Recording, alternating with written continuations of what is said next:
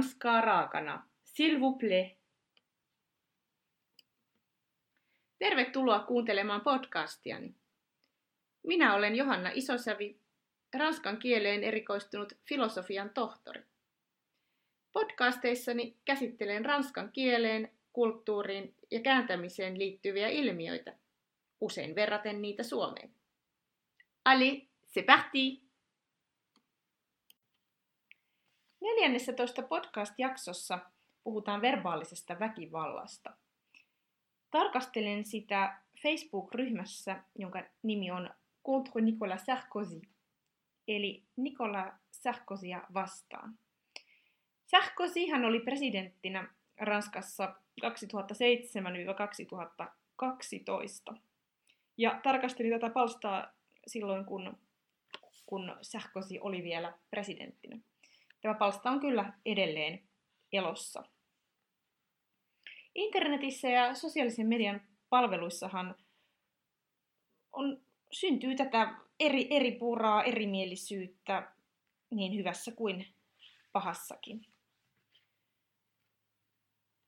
Ja Nikola Sarkozyn vastainen palsta on kiinnostava siinäkin mielessä, että ihan sen ryhmän nimestä käy ilmi, mikä on jutun juoni. Eli ollaan tätä henkilöä vastaan. Ja siellä ryhmän kuvauksessa mainitaan myös sana polemiikki. Todetaan, että pieni, pieni määrä polemiikkia ei tee pahaa. Ja tämä oli hyvin suosittu palsta silloin, kun Sarkozy oli vielä presidenttinä.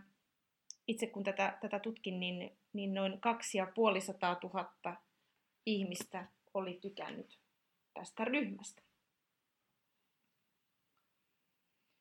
On joskus vaikea vähän vetää rajoja, että mikä on pelkkää polemiikkia, missä ylittyy verbaalisen väkivallan raja. Polemiikkiin, tällaisen polemisen kielenkäyttöön ei välttämättä liity mitään verbaalista väkivaltaa, mutta se voi, voi liittyä ja tutkijat ovat todenneet, että se usein liittyy. Siinä vaiheessa kohteleisuussääntöjä rikotaan ja käydään hyökkäykseen kohti toisen ihmisen kasvoja.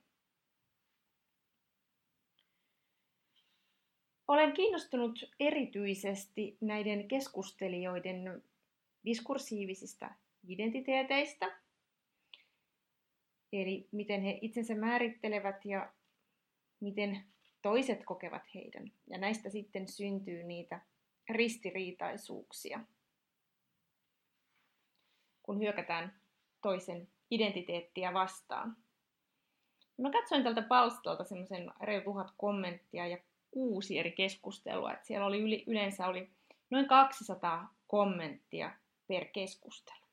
Ja yleensä aika nopeasti tätä keskustelua käytiin, että nämä kaikki kommentit tulivat tyypillisesti parissa päivässä. Parin päivän aikana. Tämähän on aika, aika tyypillistä tällaisille internet-keskustelupalstoille. Ja kun tutkin näitä, tätä otosta, niin huomasin, että verbaalinen väkivalta oli todella yleistä. Noin reilussa kolmanneksessa kommenteista sitä oli. Huomasin myös, että kun katselin näitä kommenttien määriä, että, että, että nämä palstaa valvovat henkilöt olivat sensuroineet noin 200 kommenttia. Ja voidaan olettaa, että syynä on ollut verbaalinen väkivalta ja silloin verbaalista väkivaltaa sisältäviä kommentteja olisi ollut jopa vähän alle puolet, eli 45 prosenttia. Ja 86 prosenttia näistä verbaalisen väkivallan tapauksista kohdistui nimenomaan presidentti Nicolas Sarkozyin.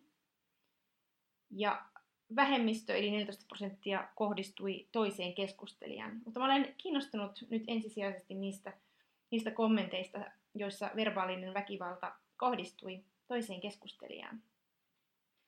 Kun mä näitä katsoin, niin luokittelin ensin vähän kaikkein tyypillisin verbaalisen väkivallan tapaus oli, että, että niin kun ne kohdistuvat kanssakeskustelijan älyyn. Haukuttiin, että sinun imbesilliytesi on sitä luokkaa, että ja niin poispäin. Eli älyn tyhmyyteen liittyvät loukkaukset olivat yleisempiä.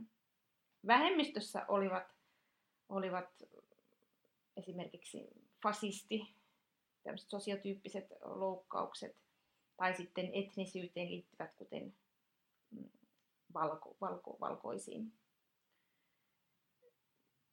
Näihin saattoi liittyä myös pejoratiivisia addiktiiveja, kuten salfasho, likainen vasisti. Ja tässä valkoisten tapauksissa sitten voi esiintyä tällaisia ilmaisuja kuin, että des blancs parasistes, j'en connais pas du tout. En tunne lainkaan valkoisia, jotka eivät olisi rasisteja. Sellaisiakin tapauksia oli, että kiellettiin suurin piirtein toisen ihmisen olemassaolo tai hänen oikeutensa olla tällä planeetalla tai hänen ihmisyytensä. Sanottiin, että allez bon vent, éclate-toi dans ton petit monde, dans ton petit monde, että hyviä tuulia, häivy oman pikkumaailmaasi. Tai kun suututtiin, sanottiin, pour moi, tu ne feras plus partie des humains, des humains. Et, että minulle sinä et kuulu enää ihmis, ihmisten joukkoon lainkaan. Katsellaan vielä tarkemmin näitä, näitä tapauksia, niin yli puolet kohdistui sellaisiin kommentteihin, jotka oli sensuroitu. Eli vaikuttaa siltä, että verbaalinen väkivalta lisää entisestään verbaalista väkivaltaa.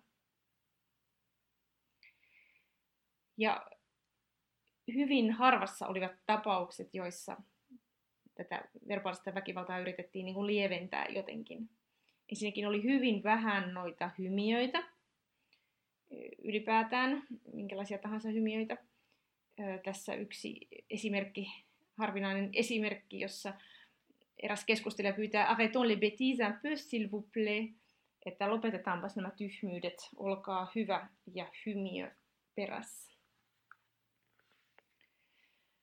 Kun sitten käydään polemiikkia omasta ja toisten identiteeteistä, niin yksi esimerkki, joka herätti tunteita, oli työttömät. Ovatko he laiskureita, branleur, vai ovatko he sellaisia, jotka vain toivovat pääsemässä töihin, ne demande qu'à bosser.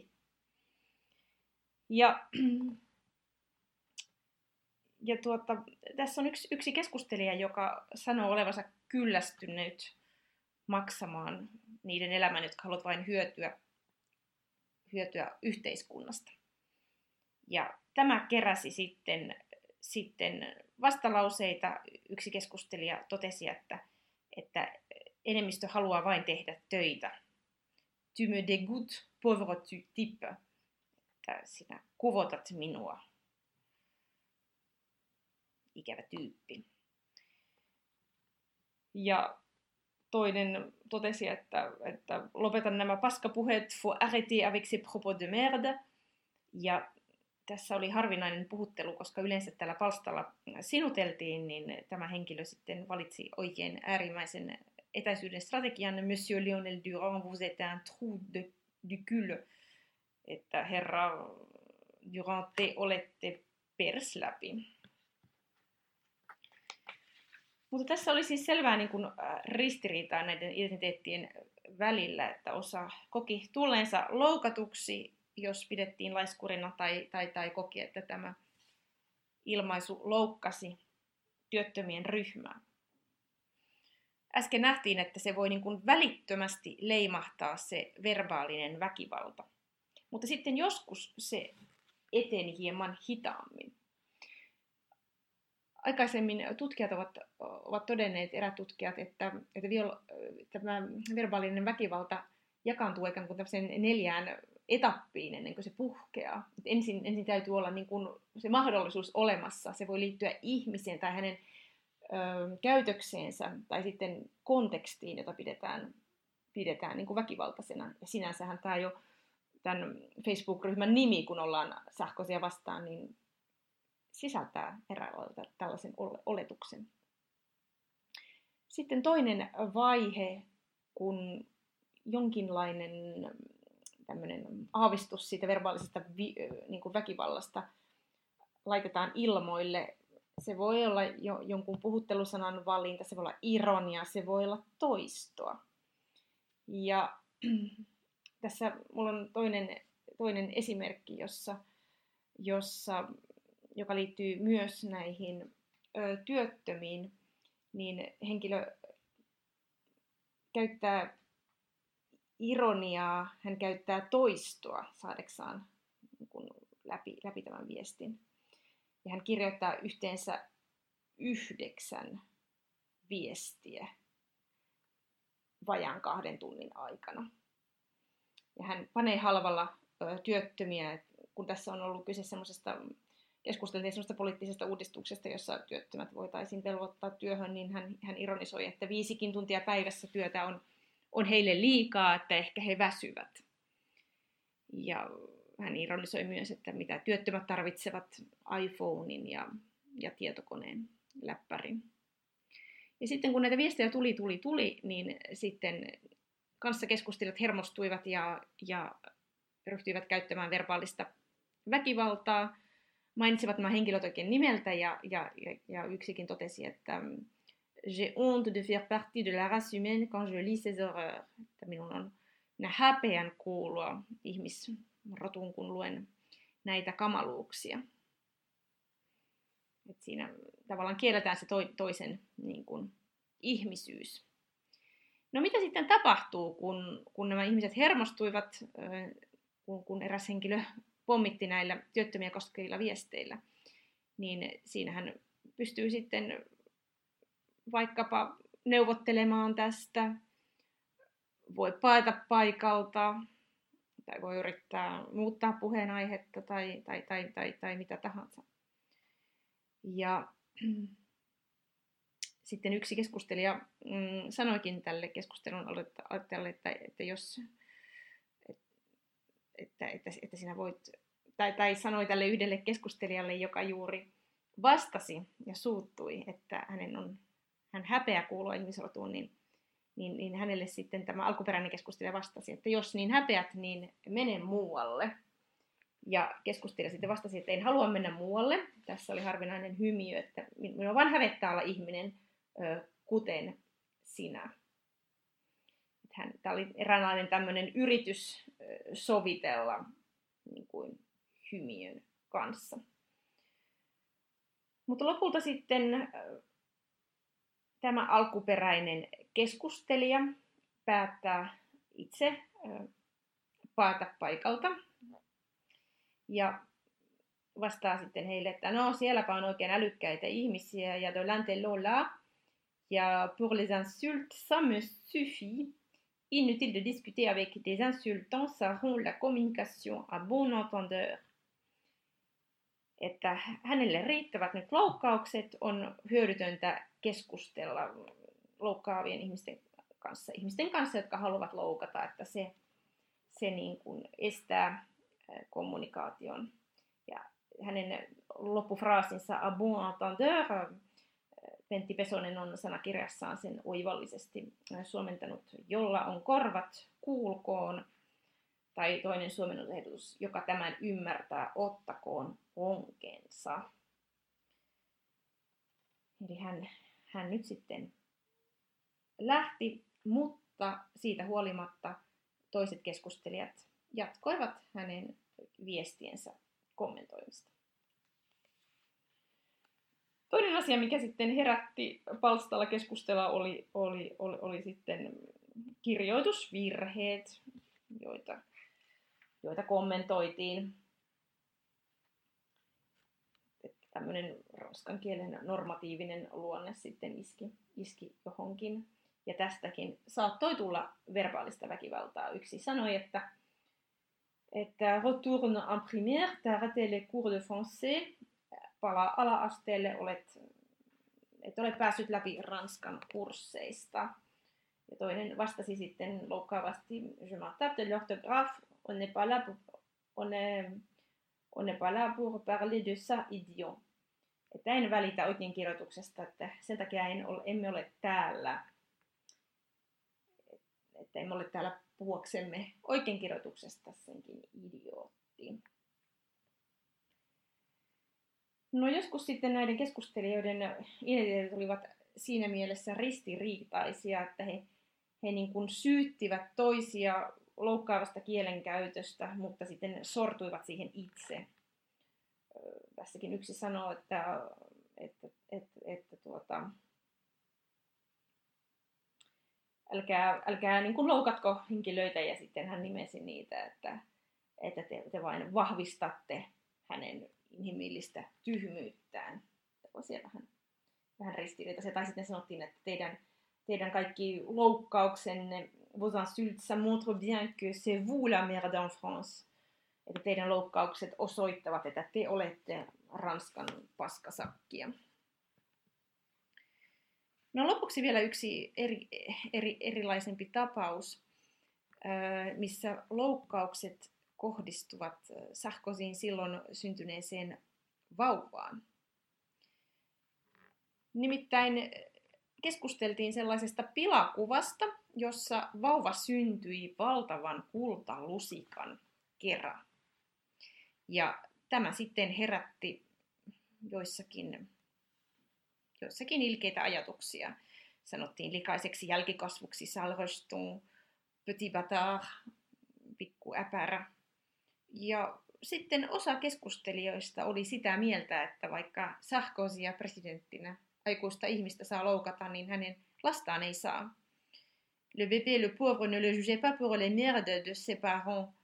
Että niin kuin lapsi parkaa, että älkää tuomitko häntä niin kuin van, vanhempiensa teoista. Tässä on kyllä suoraan sanottu, että niin vanhempien paskasta. Ja osa sitten näistä keskustelijasta kuitenkin oli sitä mieltä, että, että sananvapaus on, on vahvempi.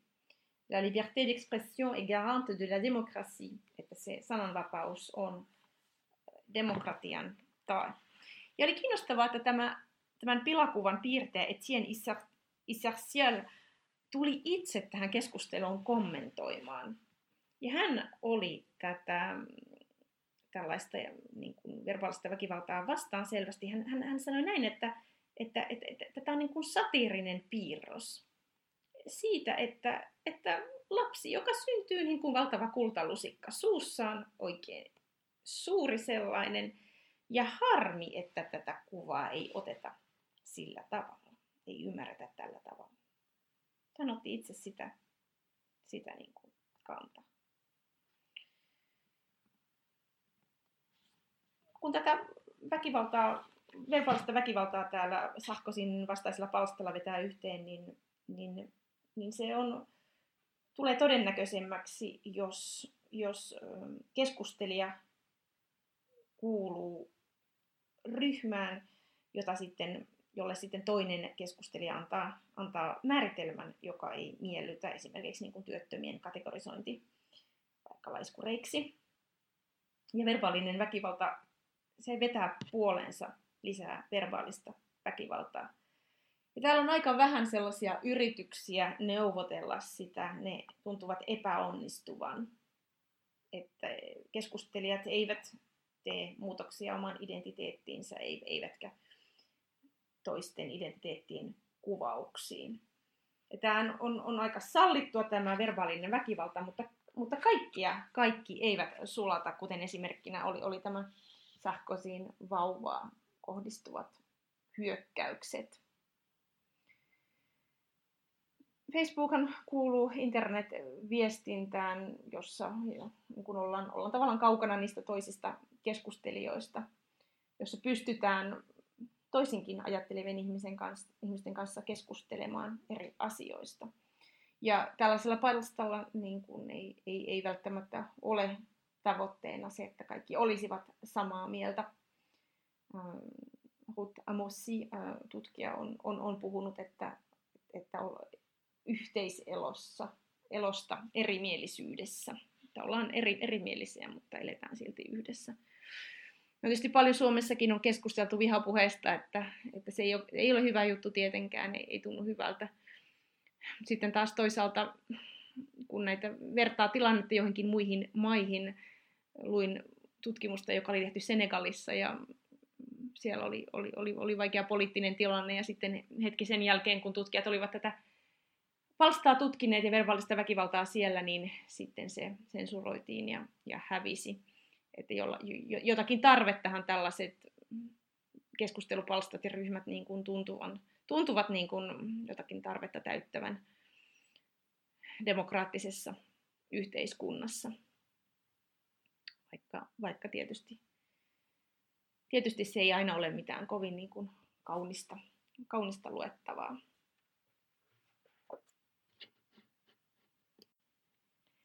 Seuraavassa jaksossa vieraanani on Tuuli Holttinen, joka tulee kertomaan, miten opiskelijat käyttävät sinuttelu- ja teitittelymuotoja pyynnöissä.